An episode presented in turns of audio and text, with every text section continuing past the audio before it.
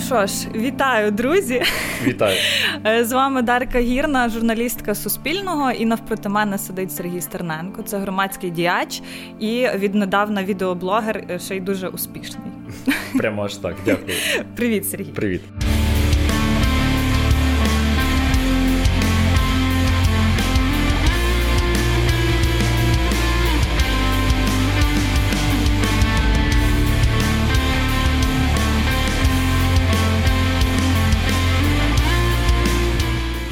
Ну що, ми ми сьогодні, я сьогодні побуду трошки твоїм біографом. Та Дуже дуже багато політиків в твоїх інтерв'ю, але дуже цікаво розпитати тебе про твоє життя, про твоє становлення. Тому що, ну от я, наприклад, як галичанка, та я звикла, що Одещина має якісь певні тенденції політичні, та і для мене насправді, от до недавнього часу, що на сході, там на півдні є серйозні патріотичні рухи проєвропейські, і ти є їх частиною, і це дуже круто. І власне для мене завжди був феномен, як людина зростає. В цьому середовищі я знаю, що ти народився в селі Садове. Так, Білгород-Дністровського району, Одеська область. Я знайшла два села Садове на Одещині. Е, це Біля од... Дністровського лиману. Біля Дністровського лиману. Я знаю, що одне садове там е, була домінуюча російська мова, а в твоєму селі домінуюча українська була? А, складно сказати. Ну, деякі селяни, які зараз там мешкають, починають говорити російською. А, Можливо, вони думають, що це прикольно, але там більше суржик, мабуть. Ну, а ти як спілкувався? Як взагалі в родині у вас? Е, в родині я спілкувався з суржиком, поки не переїхав до Одеси. Ну, а власне, потім я жив уже в Одесі з 2010 по 2018 роки. І перші кілька років, власне, до Революції Гідності, до Майдану, спілкувався російською, оскільки було повністю російськомовне середовище. Ну і я був тоді ще трохи молодший, скільки мені було 15 років мені було, коли я переїхав, тому що я е, почав навчатись в коледжі економіки та права. І так, зросійщення на мене теж вплинуло тоді, на жаль. Але повертаючись в Садове, взагалі, скільки часу ти е, жив в селі, жив і ріс, і яким було це життя? Розкажи. 15 років. 15 так, років так, Так, так, Що це за село? Що з чим там взагалі люди займаються? Ну, це е, дуже близько до міста Білгород-Дністровський, і в принципі е, там немає навіть такого якогось географічного на місцевості саме розмежування між е, Білгород-Дністровським і далі там випасне Малога Садове. Це в принципі воно тягнеться все одним масивом, і ти ну, не помічаєш, коли ти виїхав з міста і опинився вже там. Ну, Це таке місто невеличке, там 50 тисяч населення. Хоча це одне з найдавніших, якщо не найстарше взагалі місто в Україні, йому 2,5 тисячі років. Там ще є фортеця Акерманська, дуже така відома пам'ятка яка, Знаємо яка на жаль, руйнується зараз. Бо за нею ніхто нормально не доглядає. А, І, власне, перші 15 років я жив там. Ну, яке може бути життя в селі? Ну, я допомагав батькам по господарству, а, навчався. Потім народився мій брат середній. Я став трохи нянчити його, і потім переїхав вже до Одеси. Ну і все одно там ще повертався, звісно ж, на вихідні або там під час літніх літніх канікул, і трохи теж ще доглядав за малим. Середній брат, ти кажеш, а вас троє? Скільки вас? Нас четверо. Є ще один брат і ще одна сестра. Нічого собі. Так. А де вони зараз, до речі? А, Там же з батьками живуть. Ну, вони малі. Е. Ну, як малі? Сестрі три роки, а братам, якщо я не помиляюсь, одному, хай мене пробачать, якщо буде слухати. Одному зараз е, вже 12, а іншому скоро має бути 10, здається. Вони вже твій Ютуб дивляться? Ну так, так постійно дивляться, одразу лайкають. Підписані на те. Так, е, кличуть батьків, коли виходять нові випуски, кажуть, пішли дивитися. Класно. Ну а е, ти кажеш, допомагав е, батькам по господарству. uh Що це за господарка? Ти прийшов, напевно, школу е, втечі від гусей, виписання корів і так ну, далі? Не те, щоб ні, не, не так. ні. А, Я більше з таким досвідом зіткнувся, коли до бабусі якось їздив там в інше село. Але це був короткотривалий такий досвід, можна сказати, на пару днів. Досвід виписання а, корів і так далі? Так, так, так. А, Ну я не пам'ятаю, мені років тоді, мабуть. 10 чи 12 було. А Власне, е, там у батьків це було більше стосувалося рослинництва. Зокрема, я з батьком ми висадили дуже багато винограду. Батько займається досі цим. Плюс іще там полуницю вирощували. Ну, таке всяке на землі робота. Класно. От, І і я, коли був ще там ну, підлітком, то допомагав батькам, вони вивозили це на ринок, а я продавав. Круто! І як як вдавалося ну, в цей мене, маркетинг? В мене справи йшли добре. Не знаю, як там у батьків на той момент. У мене справи йшли добре на ринку. Ну, в Садовому ти закінчив, очевидно, школу. Так, е, Молоську. Наскільки рівень навчання тебе задовольняв? Як взагалі вчителі до вас ставилися? Скільки які наскільки наповнені класи були взагалі? Ну, класи були наповнені нормально. У нас було два великих класи по 20 з чимось людей е, ну, мого віку, однолітків. Е, Навчання цілком нормальне було теж. Е, по гуманітарним наукам в мене краще виходило, по е, більш точним в мене виходило трошки гірше, але в цілому все було ок. Цілком е, була дуже гарна, особливо вчителька історії, яка розповідала про те, що було з нашою країною, з нашим народом протягом останніх століть, про е, те, як забороняли українську мову, про голодомор. Тощо, я думаю, це теж на мене мало певний вплив на той час. Ось тому там з вчителями все було ок. Ну, от е, я читала, що село Садове це десь е, до тисячі мешканців приблизно за останнім переписом, який на початку 2000-х був. А в класі скільки було людей? Ну це дуже умовне, що село Садове, типу, я насправді. А, Поки ріс, і зараз я не розмежовую якось там садове із е, Мологою, яка там, ну це не те, що поруч знаходиться, воно це там немає взагалі ніякого розмежування. Зрозуміло, ну, типу, ну ти кажеш, що так, воно так просто... перетікало в інші населені так, е, так, пункти. Так, я так розумію, було багато приїжджих дітей. Школа Молоська, і ну, в неї всі ходили. А загалом населення в сукупності Мологи Садового було десь, ну, мабуть, тисяч 5-6.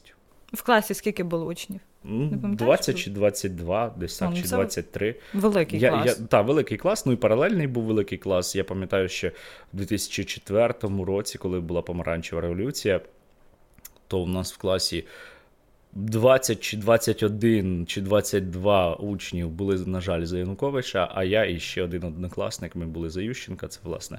Я Нічого добре я добре запам'ятав той розподіл, тому я зараз кажу, що 20 плюс, тому що я точно пам'ятаю, що от нас було тільки двоє, і 20 там чи 21 учень були е, за Януковича. То виходить, що малі. твоя родина теж була за Ющенка тоді вже. Ну так, так. Ну я на помаранчевий майдан їздив. Ну, правда, це була так поїздка разова, е, здається. Бо я не пригадую, щоб я там бував багато разів. У мене фотка навіть є з помаранчевого майдану, де мені 9 років. Клас. Ну а як як ти пояснюєш, що власне твоя твоя родина е, була таких поглядів? У вас був якийсь досвід е, історичний складний в Та я б не сказав. Ну а е, як як, як взагалі от в батьків сформувались такі погляди? Ти ну, якось собі для це для себе це пояснював? Ну я намагався е, віднайти щось можливо в історії мого роду, е, таке, що могло би на це також вказувати, але я не знайшов нікого з репресованих.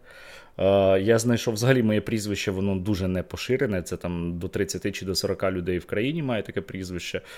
і із них це половина мої близькі родичі. Я знайшов тільки, що там, здається, в 30-х роках з Тернопільської області сім'ю з таким прізвищем кудись виселяли туди, в Росію. Але це навряд чи були саме мої близькі якісь родичі по лінії батьків, бабусі, дідуся.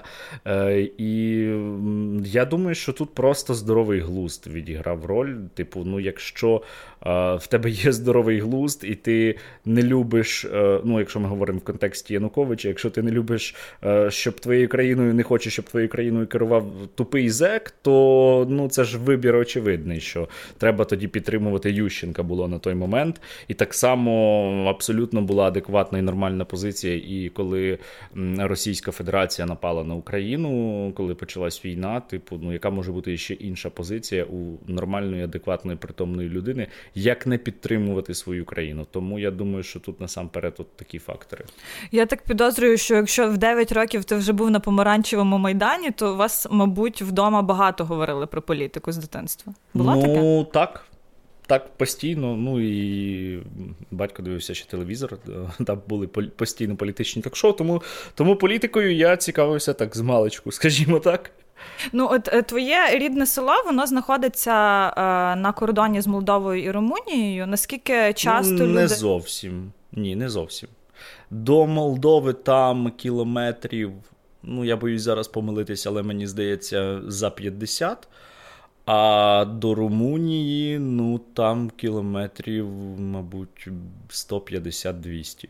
Ну, окей, до Молдови 50 кілометрів, скажімо так, це недалеко. так? Ну, умовно так. Ну, е... Ну, Там є насправді поруч села з компактним проживанням нацменшин, зокрема там Молдовської, в тому числі. І навіть, до речі, в твоєму селі я знайшла 4% е, румунською мовою спілку... спілкуються. Ти взагалі зустрічав? Е? Ні, взагалі не зустрічав. Не зустрічав. Ні, може, хтось там в сім'ї, хто етнічні румуни, але я такого не пам'ятаю взагалі. Ну і на Одещині ще болгарських поселень це багато. Так. І це так, Але це, це південніше. Тобто ми зараз говоримо про Бесарабію, але е, я жив на півночі Бесарабії, це одразу безпосередньо за Дністровським лиманом. А там, де більше вже болгарська мова, е, і румунська, і молдовська, це вже туди ближче на південь. Ти трошки болгарську розумієш? Ні. Чи ти не зустрічав ні, дуже ні, багато болгаромовних? Ну, мій прадід, е, але не рідний прадід, е, ну, умовний прадід, можна так сказати. Е, чоловік моєї прабабусі, він румунською іноді щось говорив, коли випивав стакан вина, але але я нічого не пам'ятаю, крім матюків, і тому я не буду їх озвучувати. Повертаючись до Молдови, яка не так далеко розташована. Чи їздили з твого села люди на заробітки взагалі? Яка взагалі міграція була? От ти спостерігав якийсь якийсь рух? Ні, я не пригадую такого, щоб туди хтось їздив на заробітки. Ну, а от е, в тебе е, ти кажеш, е, ти їздив на Майдан вже в 9 років. Угу, З батьками, звісно. Це було це була твоя перша поїздка в Київ? Коли ти от почав виїжджати в такі великі українські міста, і от е, можливо в тебе були якісь потужні враження від поїздки в столицю або першої поїздки там у Львів і так далі? Чи це вже було пізніше? Як як взагалі ти почав їздити? Ні, ну в Одесу я їздив ще геть малим, це точно. І навіть коли я ще і не пам'ятав, що я туди їздив. А, Їздив я туди з батьками, там, можливо, вони їздили і по якимось своїм справам і брали мене. А також е, я їздив, бо мені робили кілька операцій в Одесі, коли я був малий. І... А в Київ, ну, мабуть, мабуть, це була перша поїздка тоді, в 9 років. Можливо, а можливо, ні. Ну, скоріш за все, перша. А, У Львів я вже поїхав після Революції Гідності. У Львові я бував. Вперше? Так, так, так. Ух ти. Ну, Мені було не до мандрів до цього, там було навчання в коледжі, і я постійно потім повертався, допомагав батькам таке. До речі, е, до навчання в коледжі. В Криму був малим. Так, в Криму був в Артеці, коли це мені було скільки років? 14, здається. Я, до речі, теж була 14. в Артеці в 15 років, і мені за Артек просто дуже болить зараз. Е, Я тебе розумію. Ти, ти, до речі, в якому був? О, гарне питання. Там лазурний, хрустальний, річний. Польовий, лісовий. здається, але мене потім перевели в інший. Е, щось таке було. Ну, е, всі, хто були Я в Артеці, не дуже зараз... дисциплінованим, тому мене перевели так. А чому? Що ти там робив таке? Нехай це буде секрет. Ну, всі... Я був молодий, скажімо так. Е, ясненько. Ну, от е, до навчання в коледжі е, ти вступив в коледж економіки, права та готельно-ресторанного бізнесу. Чому саме туди? Це після 11 класу? Ні, ти це після 9-го. А чому вирішив не закінчувати школу і вступати саме в цей коледж? Чи це було таке якесь стихійне рішення, не дуже усвідомлене? Ну о, чому в той коледж? Я навіть і не пригадаю зараз, чому саме в той коледж, але там можна було отримати освіту вже базову молодшого спеціаліста е, з правознавства. Право мене, в принципі, цікавило. Ну і батько мені рекомендував ще туди вступити. І я вирішив не чекати, поки закінчу 11 клас, а їхати вже навчатись і отримувати освіту е, вже там з 15, ну з 16 років, бо там профільне Профільне навчання вже з другого курсу починалося, і, в принципі, це було правильно. Мені я зараз, коли от розумію, коли я там працюю щось з чимось пов'язаним із правом, то я розумію, що базу, фундамент я отримав саме в тому коледжі. Тобто тобі дали хорошу базу? Е, ну, ти доволі непогану, як для такого навчального закладу, на який держава поклала болт. Недофінансовує його, і у якого зараз, от станом на сьогодні, вже взагалі є величезні проблеми, тому що це той коледж, де наприкінці 2019 року була серйозна пожежа, внаслідок якої загинуло 18 людей, і там зараз вони взагалі перевелися в іншу будівлю. І я не знаю, чи цей коледж взагалі далі буде існувати, на жаль. Нічого собі. Угу. Ну, звісно, про цю історію з пожежею всі небайдужі, мабуть, знають. І, до речі, дуже цікаво. Так, там там загинуло двоє. Один мій викладач, яка в мене математику викладала вищу, а друга завуч, здається, вона була на посаді теж. Ну, таке. Я пам'ятаю е, ті часи, коли ми вчилися, а ми приблизно в однаковий час е, закінчували школу і вступали. Коледж е, це був синонім ПТУ радянського, і там був дуже насправді загалом низький рівень по Україні.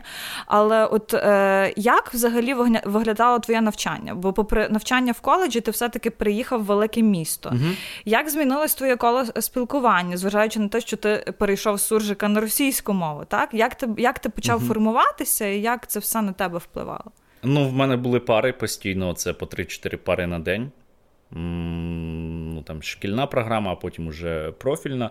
Викладачі, зокрема, по тим дисциплінам, які мене найбільше цікавили, в мене були непогані.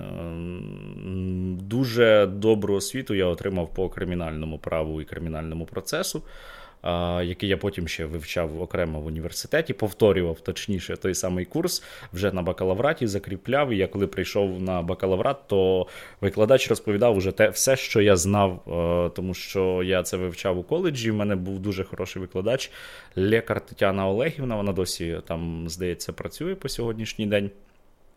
І ну, коли я переїхав туди, то Одеса ж е, місто е, було, ну і зараз, на жаль, теж здебільшого російськомовне.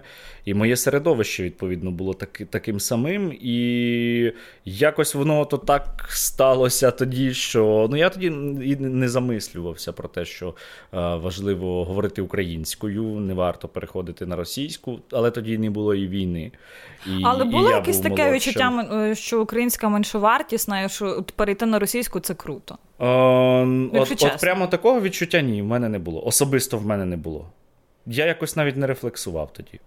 Просто тому, що всі говорять. Ну, якось так, так. Чим займався взагалі, крім коледжу? Я, В мене є інсайдерська інформація, що ти читав реп, це правда? А, Пішли незручні запитання. Було таке. Так. Розкажи, так. це було в період твого навчання там. Ось так? так. Ну це жахлива історія. Насправді я був малий. Е, дурний і займався тим, е, за що мені зараз соромно, але але це частина мого життя, моєї біографії. Ну, а співав русський репчик? Е, Ну так, російською, ну господи Боже. Так, а як група називалась? Е, Ніяк. Я сам був. Ну, ти був МС ем Стерненко? Я не хочу зараз це рекламувати, тому що це це не те, чим я пишаюсь. скажімо Окей, так. ну добре, останнє питання по цій темі. Про що ти співав? Про різне. Про нелегку пацанську долю Щось типу в Одесі.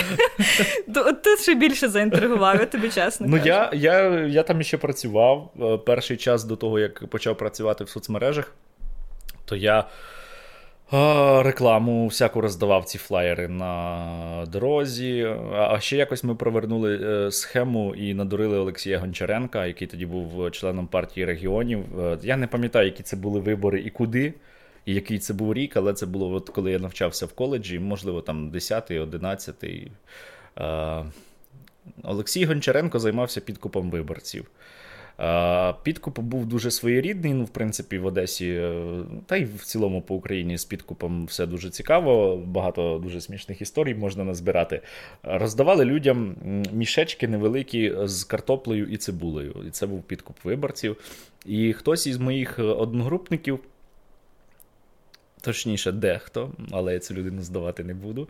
Він е, найнявся туди е, працювати. Ну і він мав е, розносити, власне, там знайти ще хлопців в гуртожитку і розносити ці мішечки з цибулею та картоплею, і роздавати людям з агітацією за Олексія Гончаренка. Ось ваш продуктовий набір. Голосуйте за Льошу.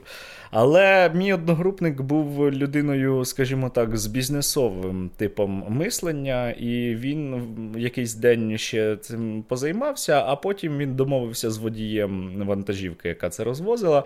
І е, за половину, здається, від е, того, що було в цій вантажівці, Тобто половина лишалась водію, а половину він просто привозив гуртожиток, е, там це вивантажувалось. І дівчата, наші там подруги або одногрупниці, вони потім на наступний день чи через кілька днів вони це виносили і на ринок, який там поруч біля гуртожитка був, і і продавали. І таким чином він отримав гроші і за агітацію, якої не було, Ого-го. і ще й додатково від продажу е, цієї цибулі та картоплі.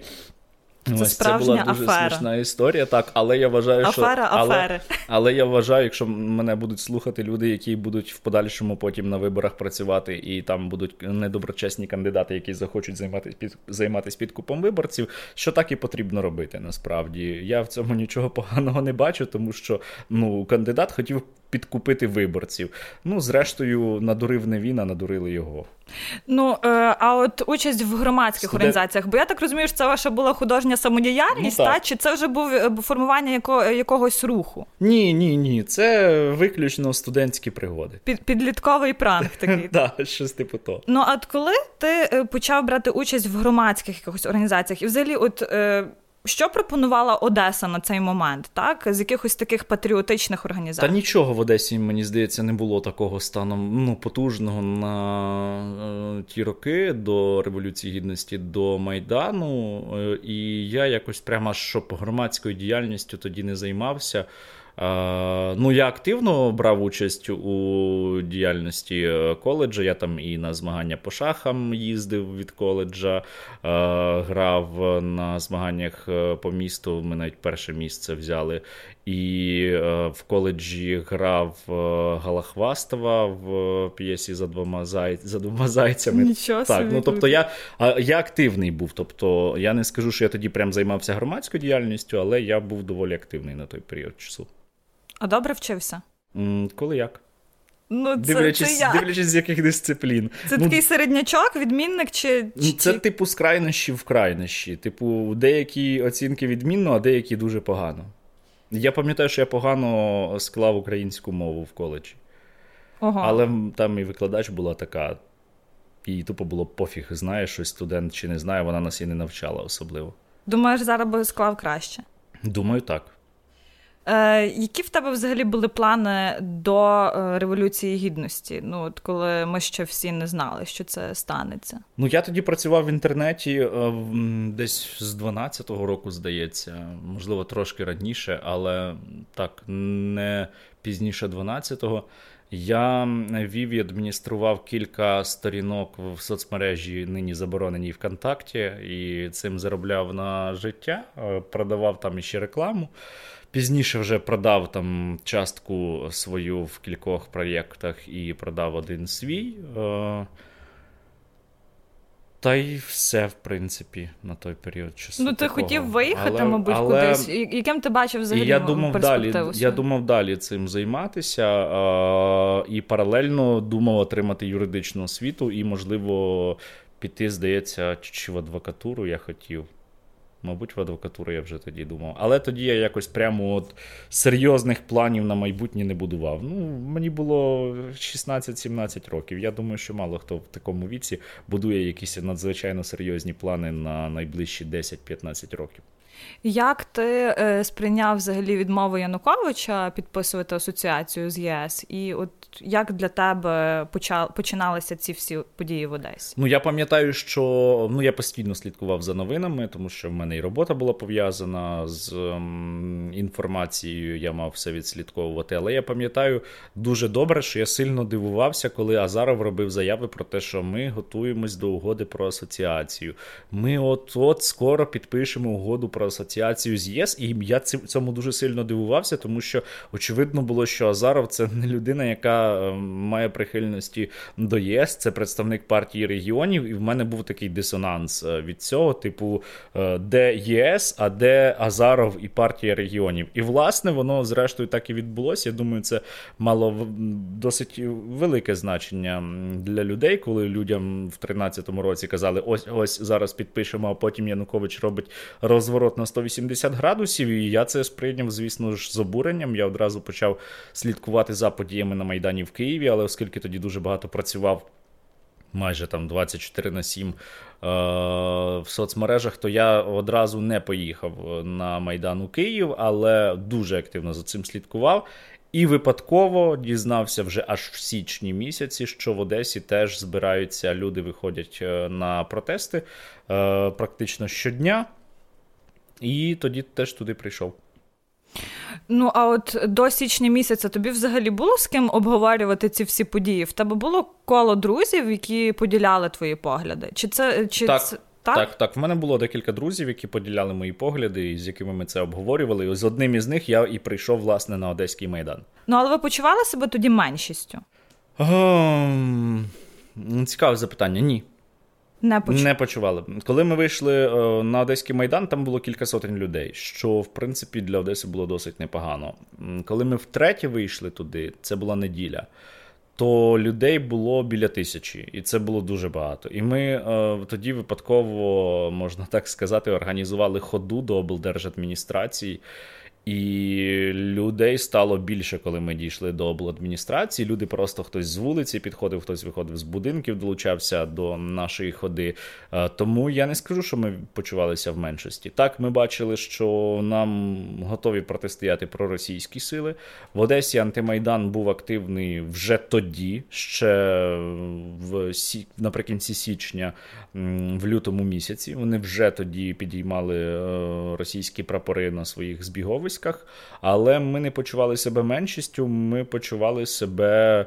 Ну, значною частиною Одеси, тобто ми розуміли, що таких, як ми, є доволі багато. Особливо це стало е, очевидним, коли тільки почалась окупація Криму, і люди масово стали виходити на акції проти російської агресії, і якось під російське консульство вийшло, ну я думаю, тисяч під 20 одеситів з українською символікою. Це була величезна, мабуть, наймасовіша демонстрація за за всі часи незалежності України в Одесі. Оці е, перші акції ти мав до е, відношення до організації саме. Перші акції е, які... хода. От ти кажеш, а, в січні почалась ну, перша хода в підтримку Євромайдану і так далі. Майдан ти був в Одесі, біля витоків Майдан цього. в Одесі почався ще в грудні. Просто я про це дізнався аж в січні. І а, було так, що я прийшов раз, подивився, що люди збираються, стоять, говорять в мегафон і розходяться. Сніг, холодно. Це не цікаво мені було. Типу, ну навіщо просто приходити і нічого не робити? Я прийшов вдруге, історія повторилась. Я підійшов до якогось чоловіка з мегафоном і запитав його, чи будуть якісь активні дії тут, е, щось хтось планує робити, щось можливо цікавіше, ніж просто стояти. І він каже: Так, приходьте в неділю, буде багато людей, і ми організовуємо ходу. І я думаю, о, хода, це вже хоч якийсь двіж, треба приходити. І ми з другом приходимо в неділю, дивимося, усі стоять годину, півтори нічого не відбувається. Ми підходимо знову до цього чоловіка і кажемо: ну так що, де хода? Він каже: Ви знаєте, ми боїмось провокацій, тітушки можуть напасти на людей. Ми відмовляємось від ідеї проводити ходу, ходи не буде. І я зі своїм другом розвертаємось зі словами, що фіг я коли ще сюди прийду, ну сенс просто приходити і стояти. Мене це обурило. Ми з ним уходимо, проходимо метрів 150-200. І я кажу: слухай, є ідея, давай підбуримо молодь е, на те, щоб е, зробити ходу. Типу, ну вони не хочуть організовувати, а там чоловік ну, років 40, можливо, було, з яким ми спілкувалися. Він каже, давай. І ми пішли, а молоді там було багато. Я думаю, загалом десь чоловік 200, 200-300. Е, але ми підходили до груп, ну, до, до молоді, яка стояла групами. З ними спілкувались. І Просто без техніки, просто, без мікрофона. Без нічого. Підходили і казали: давайте, слухайте, ви хочете, щоб був, був марш? Вони кажуть, ну так, кажемо, ну давайте організовувати. Ось отам зараз всі стаємо в одному визначеному місці на площі. І коли ми всі зберемося, е, зарядимо, проскандуємо на марш, на марш, на марш, привернемо увагу людей і почнемо йти, і люди за нами підуть. І це спрацювало принципі. І ми отак от випадково, там свободівці підключились, е, і ще кілька людей. Ну, я тоді ще навіть не знав, що вони свободівці і так далі. І ми повели просто людей за собою. І дійшли Яке до, було відчуття, дійшли що до вдалося? Ну, це було круте відчуття дуже. Типу, Це був я, один я раз? був дуже здивований. Е, ну, це перша моя участь у такому заході була взагалі в житті саме от хода. І ми дійшли до облдержадміністрації, а там була сцена партії регіонів антимайдану, і вони були ну перелякані, вони не знали, що їм робити. Вони явно не чекали, що ми прийдемо, але сутичок не було. Міліція була теж е, розгублена. Вони теж не чекали, що хтось прийде з маршем туди. Е, ми постояли, щось там їм покричали у відповідь. Е, там ще були вже російські прапори біля обладміністрації. Це мітинг був на захист Віктора Федоровича. І на наступний день після нашої ходи Микола Скорик, який тоді був головою облдержадміністрації, пригнав е, будівельні крани і бетонними блоками е, закрив тупо входи в облдержадміністрацію, тому що він злякався після нашої ходи, думав, що буде штурм ОДА. Тоді це було популярно по країні загалом. Його після цього стали називати Коля Тетріс. Отак. Е, Ну, а коли твоя діяльність набула якогось більш системного характеру? Я так розумію, тоді, коли ти долучився вже до правого сектору? Ну, е, І чому ти долучився до правого сектору. Власне, Не було альтернативи жодної? Власне, тоді ж, от як я сказав, що ми підходили до молоді, до молодих людей, приблизно нашого віку, підбивали їх е, на марш. Ми тоді перезнайомились і почали разом збиратись, далі спілкуватись, виходити на акції. Там було багато мітингів, потім вже е, і різних маршів там під е, обласне управління міліції, ще кудись ми там ходили. Ну тобто, Майдан після того Одеський став активніше себе поводити. Можливо, оця наша хода відіграла якусь роль для цього. І я, звісно, став спілкуватись із е, тими, хто там був на одеському майдані. Ми почали разом ще зустрічатись і планувати наступні якісь акції. І один з наших знайомих е, сказав, що він є членом організації Патріот України. Я тоді навіть уявлення не мав, що це за організація. Але ну, назва патріотична. От, АПУ тоді входила в правий сектор, і він сказав, що йому по лінії його організації сказали робити в Одесі осередок правого сектора, збирати молодь для того, щоб протистояти е, Беркуту і тітушкам, і в разі чого, щоб потім, можливо, ще їхати на Київ, ну і захищати Одеський майдан. І е, він каже: Давайте будемо робити осередок. І всі такі, ну давайте будемо робити осередок. Про правий сектор я тоді знав, що це організація, яка на Майдані б'ється з Беркутом і захищає майданівців. Все, власне, ну і що вони є українськими націоналістами. І Тобі я не здавалось тоді це е, занадто радикальним? Ні, абсолютно. Ну, мені було 18 років, яке занадто радикальним. Мені здається, це 18 років це ще недостатньо може бути радикальним, е, насправді, долучитись до правого сектора. І я долучився, е, став його заступником. Пізніше е, осередок переобрав мене головою. Це було вже там в березні місяці, здається. Ми їздили на 19 лютого, коли вже почались розстріли розстріли у Києві на Майдан, брали участь у подіях на Майдані. З нами був навіть Ігор Іванов, якого пізніше вбили 2 травня в Одесі. Це був один з перших загиблих, е, коли е, на нас напали проросійські бойовики і е, російські найманці, які хотіли створювати сильно так звану Одеську Народну Республіку. Ну і тоді якось от воно понеслось. Ну, от як би ти охарактеризував е, свої тодішні політичні переконання? Mm. Це був більше такий юнацький адреналін, чи все-таки за цим ні, ну, стояла звісно, якась юнацький, ідеологічна Ні, ну, звісно, юнацький адреналін він відігравав величезну роль. максималізм е, і так далі. Але ідеологічно, ну я не думаю, що я прямо ж сильно якось змінився з того часу. Я тоді себе вже ідентифікував як українського націоналіста в моєму розумінні на той час коли я ще був ну, малим, будемо казати, як є. Це людина, яка е, є патріотом своєї країни і готова робити конкретні справи, дії, якісь для того, щоб своїй країні допомогти, а не просто говорить, як вона любить свою країну, там коли йдуть чемпіонати з футболу, чи просто коли вона сидить на дивані.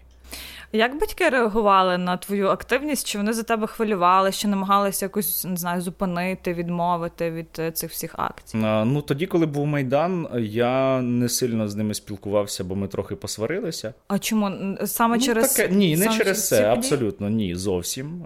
Це такі побутові підліткові штуки. Я думаю, у багатьох в житті таке бувало. Але е, реагували вони на це цілком нормально. Вони мене в цьому підтримували. Е, Яким було життя в правому секторі? Бо ми знаємо, які картинки малювала російська пропаганда, що це була просто звір монстр організація. Та? Е, І як ти це поєднував зі своїм особистим життям і навчанням? Знову ж таки? Е, навчання в мене випало з життя. Це був якраз четвертий курс коледжу, останній, і воно в мене випало через події на Майдані, а потім е, російську гібридну агресію, яка одразу почалась відбувалась в Одесі. Тобто, як я вже казав, антимайдан з російськими прапорами там вже наприкінці січня, початку лютого був в Одесі.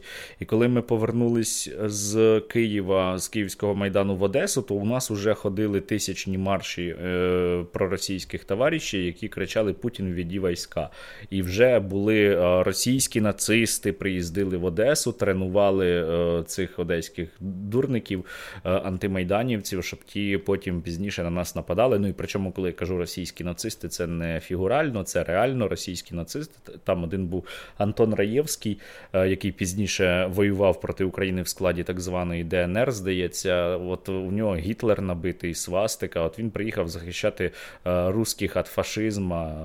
От З Гітлером, такому... статухою Гітлера. Так, так. Дуже І він він планував тоді на мене замах, але СБУ його впіймала і видворила з країни. І, хоча його треба було заарештувати, його видворили з країни. Він поїхав вбивати наших солдатів на Донбасі. От. Про те, як тоді працювала СБУ. Хоча це не найбільша проблема тоді була в роботі СБУ на той час. Тобто я так ну, розумію, що ти коледжу не закінчив, так? Чи, Я чи я його закінчив пізніше вже, я відновився, пропустивши ось навчання тоді, а, бо тоді було об'єктивно не до навчання, коли в твоєму місті ходять е, з триколорами і кличуть сюди Путіна, тобі якось не до того, що відбувається на парах. А, Тоді було дуже стрьомно навесні 2014 року. Ми не знали, що буде далі. Ми бачили, що відбувається в Донецьку, в Харкові, в Луганську, як людей, е, у яких патріотична позиція тоді намагались е, вбити, покалічити, деяких і вбивали. І ми бачили, що в нас відбувається те саме. І в нас було кілька сутичок до подій 2 травня з цими проросійськими товаришами, слава Богу, без жертв. Хоча доходило вже до серйозних відносно протистоянь, коли там вже і бруківка летіла в обидва боки, але нападали вони завжди першими. І е, тоді ми повністю були зайняті цим, трошки партизанили проти них. І що за цим стояло? Були добрі люди в балаклавах, які ходили на проросійські мітинги і робили вигляд, що вони свої. А потім партизанили. Так, а Назвемо як? це так. Ну, бо я Це знаю... був це був е, тотальний супротив російській агресії. Я просто знаю, як ну, партизанять, ну, було... наприклад, на акціях безсмертного полку, що приходять з різними портретами цікавими. Ні, ну, тоді та? були а інші обставини. Які в вашому випадку були. Ну, ми намагались пранки. максимально нейтралізувати е, проросійських бойовиків. Назвемо це так. І в нас було, в принципі, вже теж розуміння, що якщо ми програємо по Одесі, то доведеться або тікати з Одеси кудись, де не буде російської окупації, або доведеться партизанити. Ну, буквально партизанити. Е, що ну, Тобто було... ми готувалися вже до того, що ось ось війна вже тут. Що ти робив далі після подій е, травневих? Так, яким угу. яким стало твоє життя? Е, чим ти почав займатися? О, Після подій І травневих... чи було взагалі відчуття такої, можна сказати, перемоги, так? Перемоги Майдану в Одесі? В Одесі так. Ну, В нас було таке відчуття, і пізніше я вже став, коли аналізувати події Одеські, то я зрозумів, що, мабуть, Одеса зламала хребет проєкту Новоросія от який Російська Федерація хотіла втілити. Якби росіяни захопили Одесу, мені здається, питання окупації Криму, ой, Криму, Херсону і Миколаєва це було б лише питання часу, а це вже відрізання України повністю від Чорного моря. І ми далі опинились би в надзвичайно поганій ситуації, коли у нас лінія фронту була би не як зараз, е, це частина Донецької і Луганської області, а це пів України, і ми відрізані від моря. І ну мені здається, Україна могла би навіть капітулювати тоді за таких обставин. А, І я розумію, що це дуже була історична така подія. Але я не скажу, що прям відчуття того, що ми перемогли, з'явилося от одразу, тому що там на наступний день чи через день, здається, проросійські зібрались. В Одесі в центрі міста і мало не захопили збройну кімнату головного управління одеської міліції.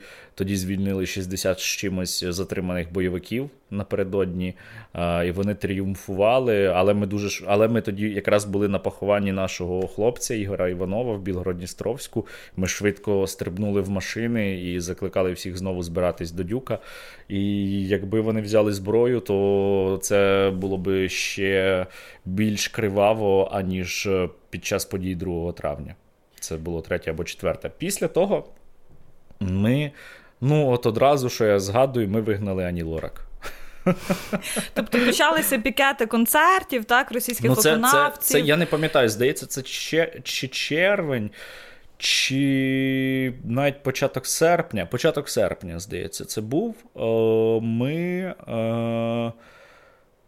Але я не впевнений. Але це не важливо. Літо 2014 року Ані Лорак збиралась виступати в Одесі в клубі Ібіца, і м- вона вже тоді гастролювала в Росії. Ще в неї там щось було пов'язано з окупантами, і ми вийшли на протест. Е, нас побив Беркут дуже сильно тоді, але концерт ми її зірвали, і після того вона перестала взагалі гастролювати в Україні. Далі ми збирали волонтерську допомогу і возили на схід. Е, до підрозділу добровольчо українського корпусу правого сектора. Е, займались тим, що е, в нас був, ну назвімо це так, відділ рекрутингу, який займався тим, що люди, які хотіли поїхати в ДУК, ми їх приймали, обробляли їхні анкети, спілкувалися з ними. А потім вже були різні інші акції протесту, як проти російських або проросійських виконавців, яких ми тільки в 17-му році не пустили, здається, в кількості 16 чи 17 штук. А акції проти незаконних забудов, акції були, е, як це тоді називалось, акції прямої дії.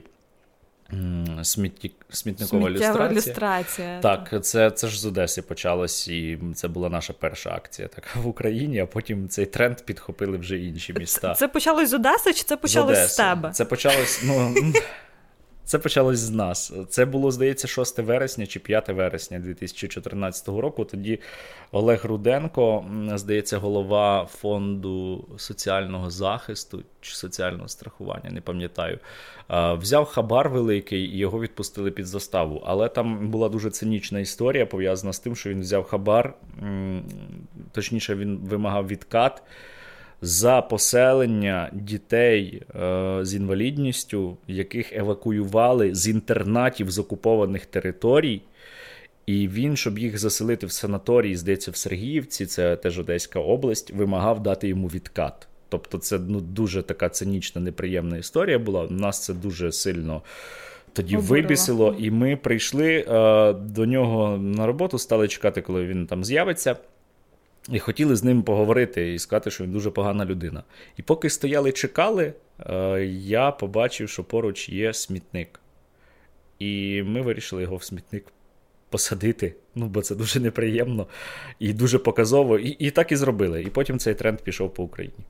Я зараз дуже пафосне питання поставлю. Тобі зараз це не дисонує з Революцією Гідності, от саме з приставкою гідність. так? Що ти маєш на увазі? То приниження гідності mm. на приниження гідності. Наскільки це, е, на твою думку, виправдано? Ні, було? не дисонує. Мені здається, що це е, було е, спробою достукатись до нашої е, верховної центральної влади. З тим, що у нас є проблема корупції, що ми, коли виходили на Майдан, ми виходили в тому числі не для того, щоб чиновник брав відкат за те, щоб поселити дітей, яких везуть з окупованої території вже на той момент. Тому ні, це скоріше був була акція для привернення уваги до цієї проблеми. Ну але пізніше, ж, вже коли там цих акцій було багато. Е, і різні потім і депутати, і чиновники опинялись у сміттєвих баках, і про проблему корупції говорили, говорили, говорили, говорили. Ми, громадянське суспільство, потім почали говорити наші західні партнери, і, зрештою, ж створили набу і зараз навіть Вищий антикорсуд і спеціалізовану прокуратуру. Хоча я не не кажу, що типу сміттєва люстрація була вирішальним фактором, ні, звісно. Але привернення уваги до проблеми це завжди шлях до вирішення цієї проблеми. Це як знаєш, зараз е, в нас почали говорити про судову реформу дуже активно. Про неї раніше говорили десь там на фоні віддалено, згадуючи, що ну так, нам потрібна судова реформа. А зараз всі наші західні партнери кажуть, що це пріоритет номер один. Зеленський каже, це пріоритет пріоритет номер один. А почали говорити про судову реформу після того, як закрили мене до тюрми, ось в лютому цього року. І, і е, якщо моя справа дозволила, ем, допомогла привернути увагу до цієї проблеми, до проблеми того, що в нас немає незалежних справедливих судів, то це навіть на краще, мені здається.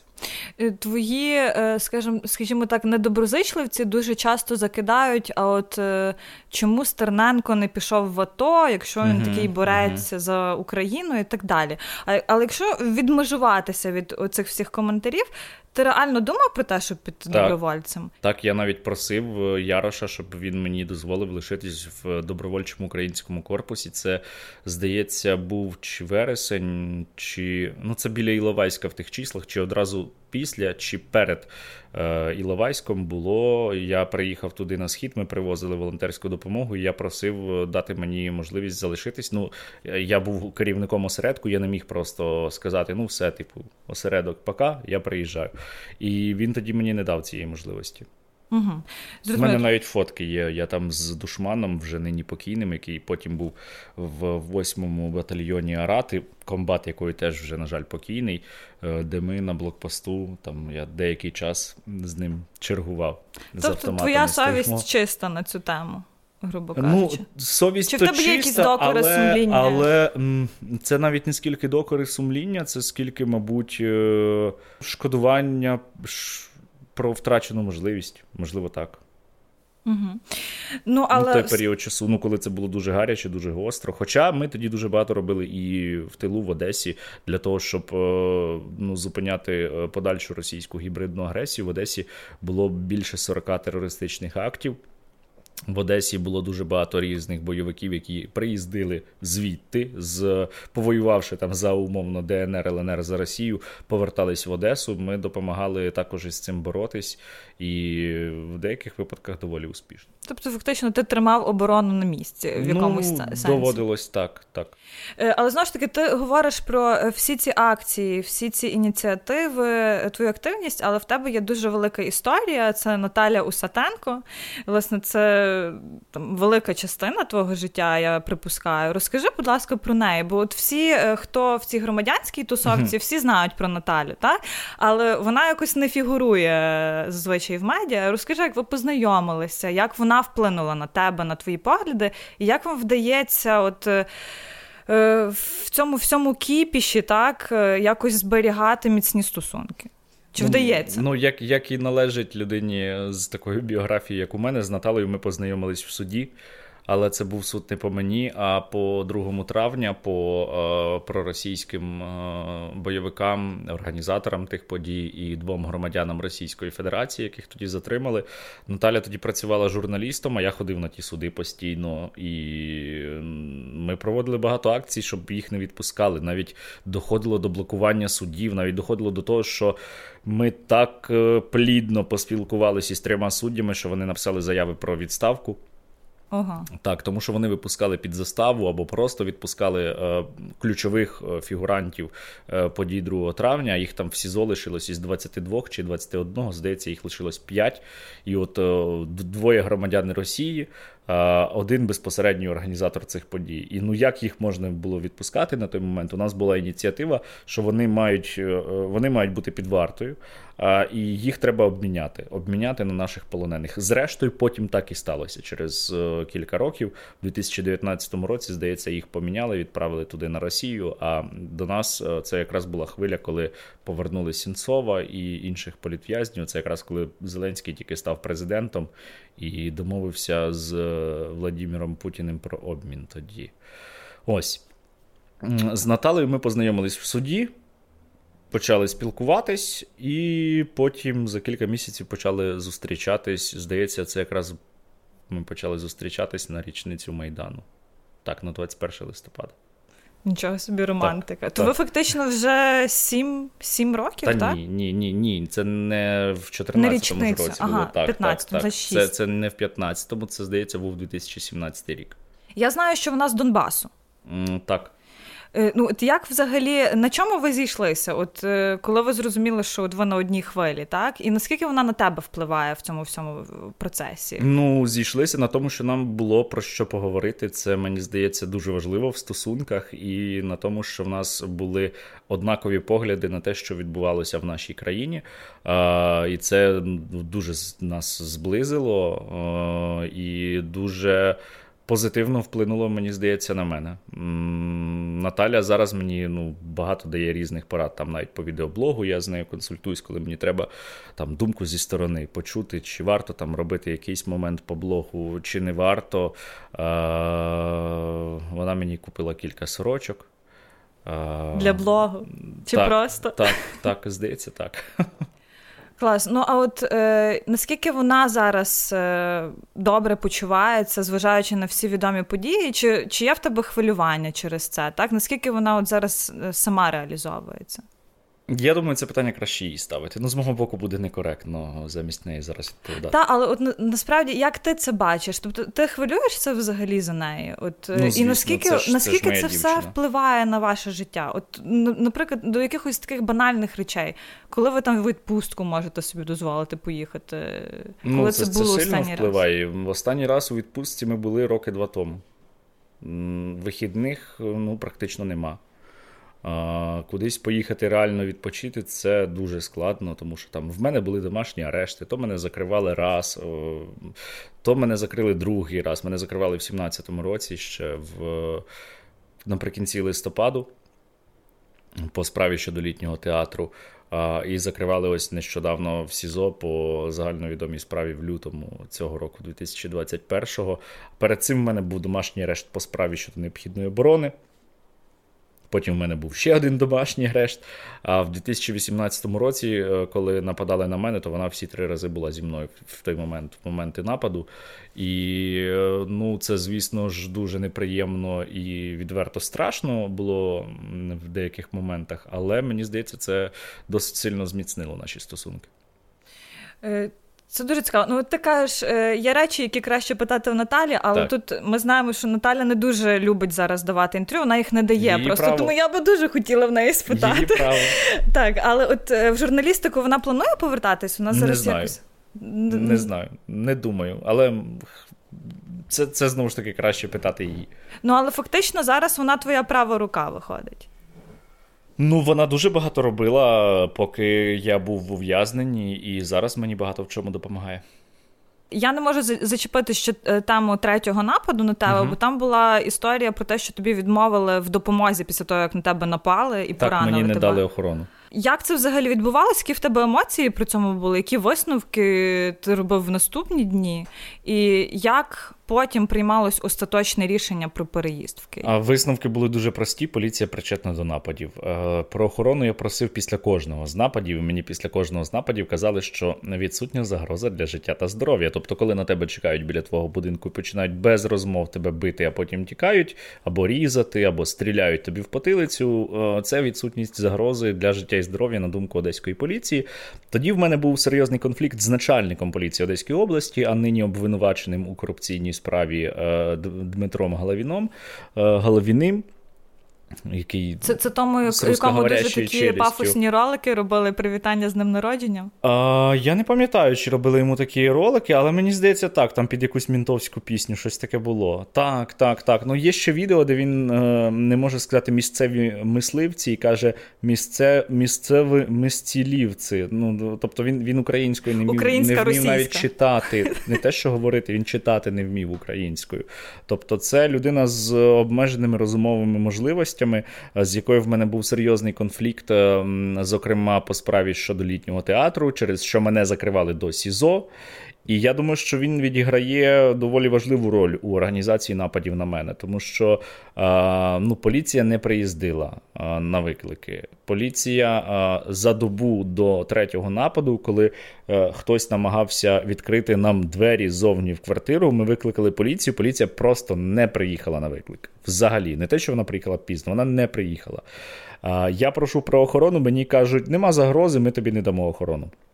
І коли відбувся третій напад, то е, охорону дали моєму нападнику. А мені сказали, е, що ну, спочатку сказали, ви написали клопотання, а треба заяву, хоча треба клопотання. А потім, коли ми написали ще заяву, вони відмовили із формулюванням, що є загроза для мого життя і здоров'я. І мій нападник, маючи державну охорону, втік з України і не повертається сьогодні. Е, нападник, е, ну той, що лишився живий, Ісайкул Олександр. Одразу ж здав організ... співорганізаторів цього нападу, коли його затримали. Він е... здав Пасувайла і Падабєдова. Це два тітушковода з Одеси, які зараз свідчать проти мене в суді. Е, по справі щодо необхідної оборони. Вони свідки, свідки обвинувачення, яких приводить прокурор, щоб вони свідчили проти мене. Правда, вони не можуть свідчити проти мене щодо того, що нібито я напав на свого нападника, що є абсурдним навіть просто за визначенням. Вони свідчать про те, які хороші були мої нападники, люди, як вони займалися спортом, як вони, якби хотіли, могли б мене вбити спокійно або побити, і я би нічого їм не зробив. І це, на думку прокурора, свідчить про те, що я сам напав на своїх нападників. Власне, після третього нападу я зрозумів остаточно, що поліція до цього причетна. А потім, через пару місяців, ми знайшли під моїм авто два GPS-трекера.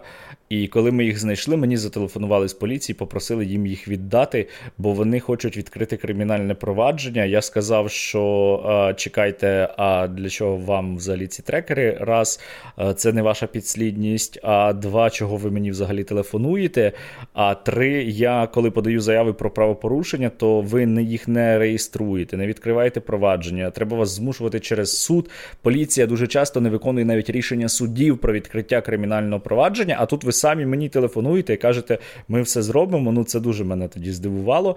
А, Я їм, звісно, відмовив. Вони мені перетелефонували ще через півгодини і сказали: А скажіть, де знаходиться ваша машина, де ви знайшли трекери? Можливо, ми під'їдемо, подивимось, чи там нема іще чогось на вашому авто. Типу послугу мені таку запропонували. І я, звісно ж, відмовив. Я думаю, думаю, це було просто сказано з метою, щоб дізнатись, де знаходиться машина, і приїхати під будь-якими приводами забрати у, СТОшників, які знайшли ці трекери. Їх забрати, власне. Е, і ми з'ясували, що ці трекери належали е, оперативникам Шевченківського відділу поліції, прізвище одного з них Олійник. Е, який, звісно ж, звільнився після того, як було знайдено е, ці трекери. Один з них їздив на автомобілі інших активістів, на яких теж було вчинено замах Михайла Кузаканя і Григорія Казьми. Під час другого нападу на мене, який пов'язаний з третім і з першим, на місці е, був охоронець радника начальника поліції області Руслана Фарастяка, який також пов'язаний з мером Одеси Геннадієм Трухановим, був на його особистому автомобілі, на якому той потім їздив в ГУНП управління поліції і там паркувався. Ми фотографували це авто. Тобто, ну ніхто не ховався. Е, мене намагались вбити мусора і одеський криміналітет на замовлення Геннадія Труханова. І зараз вони продовжують власне е, ці спроби просто вже в процесуальному, е, в процесуальній площині. Ти якось так дуже і, легко союзниками про це у вигляді мене... Авакова і Венедіктова. Ну це Україна. Мене, ну я от, вважаю, власне, що це дуже вражає, тому що от.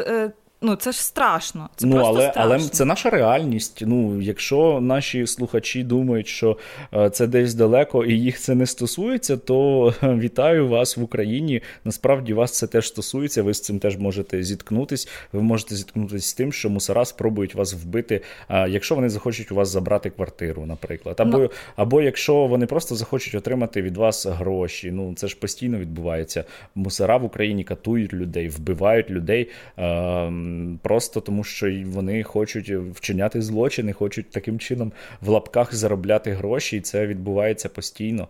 Якщо і зараз чесно, це відбувається. От... Ну це відбувається за прямого сприяння генпрокурора, наприклад. Ну тому що коли е, в суд приводить прокурор, який, до речі, е, старшої групи прокурорів у справі про напад на мене цей третій, який мав би дати підозру організаторам нападу. Він приводить організаторів нападу е, як свідків обвинувачення, щоб ті свідчили проти мене. Це погоджено з Венедіктовою. Венедіктова сама сказала, що вона тримає на особистому контролі справи щодо нападів на мене і буде робити все, щоб було ефективне розслідування. Ну тобто, це погоджено з генпрокурором. Генпрокурор, е, людина Володимира Зеленського, сьогодні це дорівнює тітушки криміналітет мусора. Вони всі разом. І це може статись з будь-ким. Скажи чесно, але чесно, в тебе була думка виїхати з країни? І Мені пропонували виїхати з країни. І друзі, і деякі західні країни мені готові були надавати притулок. Ну, але... от коли ти най... найближче але до цієї думки? Таких... Був, був такий момент, коли ні. ти такий, ну, ні. треба подумати. Ні. Я одразу відмовлявся і не вів навіть ці розмови. А навіть що тебе власне е, мотивувало залишитись? Ну, поїхати означає програти. Мене дуже сильно, я скажу от слово, яке, мабуть, найбільше зараз підходить для опису цього відчуття. Мене дуже сильно вкурвлювало, що всі ці істоти, що вони себе так поводять, е, що вони е, йдуть абсолютно свавільним шляхом, що вони мене закрили в СІЗО за те, що я стрімив акцію протесту. Це в 17-му році, наприклад, власне, після чого на мене і стали нападати. Я реально прийшов на акцію протесту стрімити те, що там відбувається, і мене через кілька днів за це закрили до СІЗО. Мене це дуже вибісило, просто от неймовірно. І я не хотів програвати їм. Я вийшов, я продовжив їх критикувати ще більше. Е, я одразу приїхав під прокуратуру області, де був протест, брав участь у тому протесті, після чого мені ще одну підозру дали. І ну, мене відверто бісило те, що такі створіння у нас керують країною. Причому, якби це були якісь генії там кримінального світу, ні, вони ж здебільшого тупі. От ну мені просто неприємно від самої думки про те, що нашою країною керують дуже часто тупі недалекі люди. А особливо, коли тупі недалекі люди можуть тебе закрити до тюрми. Тобто я що гірше за них виходить? І мені це дуже сильно не подобалось, тому. Тобто Тому кожна будь-яка їхати... несправедливість навпаки тобі зміцнює ну, так, це бажання тут так, залишатися. Так, так, і боротись проти них. Тому що ну, поїхати означає програти. По-перше, це дати їм в руки аргумент про те, що я злочинець, погана людина а, тощо, бо я ж втік, а тікають тільки ті, хто програють і ну, там, вважають, що вони дійсно в чомусь винні. Ну, Це побутує загально прийнята така думка, хоча це далеко не завжди так. А по-друге, Ну, мене бісило, бісила навіть сама думка, чому я маю їхати, чому я маю їм здаватись, чому я маю програвати. Вони ж цього й хочуть насправді, зрештою, щоб я там зник. Чи я поїду кудись, чи мене вб'ють, чи мене посадять, це вже там інше питання, але ну мета одна й та сама зникнення, щоб мене не було, щоб я нічого не робив, нічого не говорив. Е, Ну і по-третє, е, є ще в мене така думка: ну, це моя країна, не їхня. Це країна нормальних, адекватних людей, які хочуть жити в нормальній державі, яка не буде займатися тим, чим вона займається зараз. І Поїхати ти, ти чесно означає... думаєш, що країна адекватних людей, зважаючи на те, що ти щойно Ні, розповідав? Ну, ну, ну в нас було два майдани. У нас е, дуже багато людей зупиняло російську агресію своїми руками в своїх містах або в складі добровольчих батальйонів. І це неймовірно круті люди, які е, зробили титанічну роботу. Вони в меншості, але меншість це завжди. Ну але активні але люди завжди в меншості. Активні люди вони завжди в меншості. Ну не буває так, щоб активна була більшість більшість. Е, якщо більшість активна, це якесь вже нездорове суспільство, мені здається. Ну не може такого бути просто-напросто. І Ця активна меншість вона е, дуже сильно змінює країну. Насправді, от ми коли скаржимось, наскільки нас усе погано, якщо подивитись, скільки всього відбулося за сім років, мені здається, ми дуже швидко рухаємось. І от думка просто поїхати з країни означає подарувати країну їм. А я не хочу, щоб це була країна Іллі Києви. Я хочу, щоб це була країна краще е, Романа Ратушного, Сергія Філімонова, Сергія Стерненка, моїх друзів, знайомих, е, незнайомих мені людей, е, але людей, які люблять цю країну, а не ненавидять її, хочуть, щоб тут просто її не існувало. І поїхати це ще дуже сильний демотивуючий фактор для інших людей. Тобто, ну, речі, якщо коли, ми будемо коли звідси куди їхати... тобі пропонували їхати? Зараз Це цікаво. секунду. Якщо е, нам їхати з країни, то ми, виходить, е, залишаємо цю країну от умовному Києві і кажемо, все, тепер от ми нічого робити не будемо, не будемо боротись. А от ти виграв. Я не хочу, щоб умовний Кива, чи Аваков, чи Венедіктова, щоб вони вигравали. Ні, так і не буде.